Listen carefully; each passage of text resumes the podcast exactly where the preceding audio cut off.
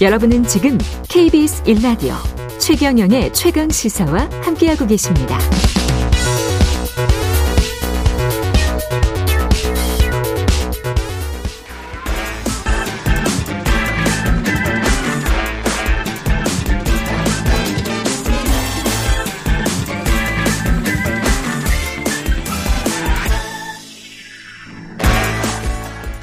네. 한 번 더 뉴스 시간입니다. 오늘은 국민의 국민일보 김윤아 기자와 함께 합니다. 안녕하세요. 네, 안녕하세요. 그 사람이 참 언제 어디서 어떻게 만날지를 모른다는 게 저희가 지난 1년 동안 네. 기자실에서 거의 매일 봤던 그쵸, 사이인데 네. 저도 이번 주에 대타로 들어왔고 네. 김 기자님도 이번 주 네, 대, 오늘만 대타 그러니까 이번 주 대타잖아요. 네. 그 확률을 따지면 네, 하여튼 뭐 일단 소식으로 들어가겠습니다. 네. 어, 쉬는 얘기입니다. 쉬는 얘기. 그러니까 국민의힘 여당이 10월 2일을 임시 공휴일로 지정해 주겠다라고 이제 건의를 해서 곧 뭐 의결이 되겠죠? 네, 맞습니다. 네. 네, 9월 말에 황금 연휴 시작되잖아요. 예. 28일부터 10월 1일까지가 추석 연휴가 한 나흘간 이어지는데요. 그러니까 10월 3일이 개천절이니까 그 사이에 낀 10월 2일을 임시 공휴일로 지정을 하겠다는 겁니다. 이렇게 되면 총 6일간 연휴가 생기게 되고요. 9월 28일부터 10월 3일까지. 네, 맞습니다. 예. 그리고 뒤, 그 뒤에 뭐 3일을 더 개별적으로 휴가를 내게 되면 뭐 10월 9일 한글날까지 쭉 쉬게 되거든요. 네. 이렇게 되면 최장 12일을 쉴 수 있는 겁니다. 이론적으로는 가능한 가능한데 네. 김 기자님도 가능하세요? 불가능하죠. 예. 네. 그래서 어제 국민의힘 김기현 원내대표가 이걸 대통령실에 공식 건의하겠다 예. 이렇게 언급을 했는데요. 그러니까 이번 추석이 좀 특별하다 이렇게 음. 언급을 하고 있습니다. 그러니까 왜냐하면 정부가 31일부터 이 코로나19의 감염병 등급을 지금 4, 2급인데요. 4급으로 전환하기로 했잖아요. 예. 그러니까 독감 수준으로 좀 관리를 하겠다는 건데 그리고 나서 맞는 첫 명절이라는 겁니다. 그러니까 엔데믹 추석인 건데요. 코로나 때문에 그동안 가족들 못 만났으니까 좀 이번에는 마음 편하게 좀 오래 쉬면서 만나라 이런 취지입니다. 코로나 없는 정말 추석다운 추석이 4년 만이니까 네. 좀 길게 쉽시다 뭐 이런 취지네요. 네, 맞습니다. 또 내수 진작과 소비 활성화 측면에서도 좀 긍정적일 거다 이렇게 기대를 하고 있는데요. 그러니까 아무래도 휴일이 길어지게 되면 뭐 교통량도 분산이 되니까 뭐 이동 시간도 많이 단축이 되고요. 여러 가지 뭐 긍정적인 효과들이 있을 거다 이렇게 보고 있습니다. 그런데 아무래도 휴일 반기는 국민들 많잖아요. 예. 그래서 추석 민심을 좀 신경 쓴 걸로 보이는데요. 결정은 최종 국무회의에서 하게 됐는데 이미 어제 밝히기 전부터 대통령실이 비공식적으로 검토는 해왔었거든요. 음. 그래서 조만간 윤석열 대통령이 주재하는 국무회의에서 의결할 걸로 보입니다.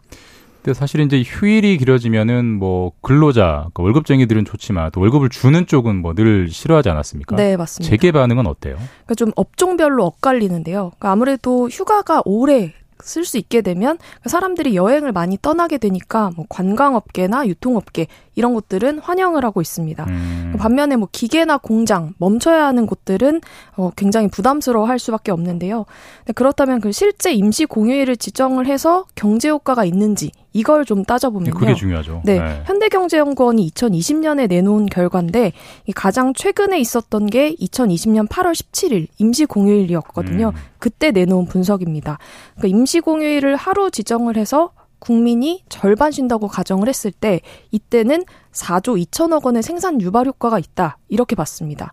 이번에는 한 4조 원 정도 효과가 있을 거라고 봤습니다. 사실 뭐 임시 공휴일이나 뭐 대체 휴일 나올 때마다 이제 쉴 수 있는 사람 없는 사람 이런 차별 얘기도 늘 나오고 네.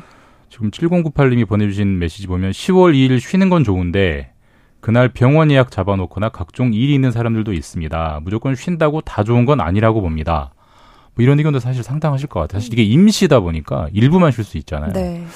그리고 사실 이게 임시로 쉬는 거니까 당장은 짧게는 내수 진작 효과가 있기는 하겠습니다만 이게 얼마나 과연 길게 갈 거냐 이것도 좀 따져봐야 될 것 같고 근데 임시공휴일이라는 게 사실 이번이 처음이 아니고 네. 예전에 찾아보면 뭐 재밌는 막 사례들도 있다면서요. 네, 제가 임시공휴일 역사를 좀 찾아봤더니요. 네.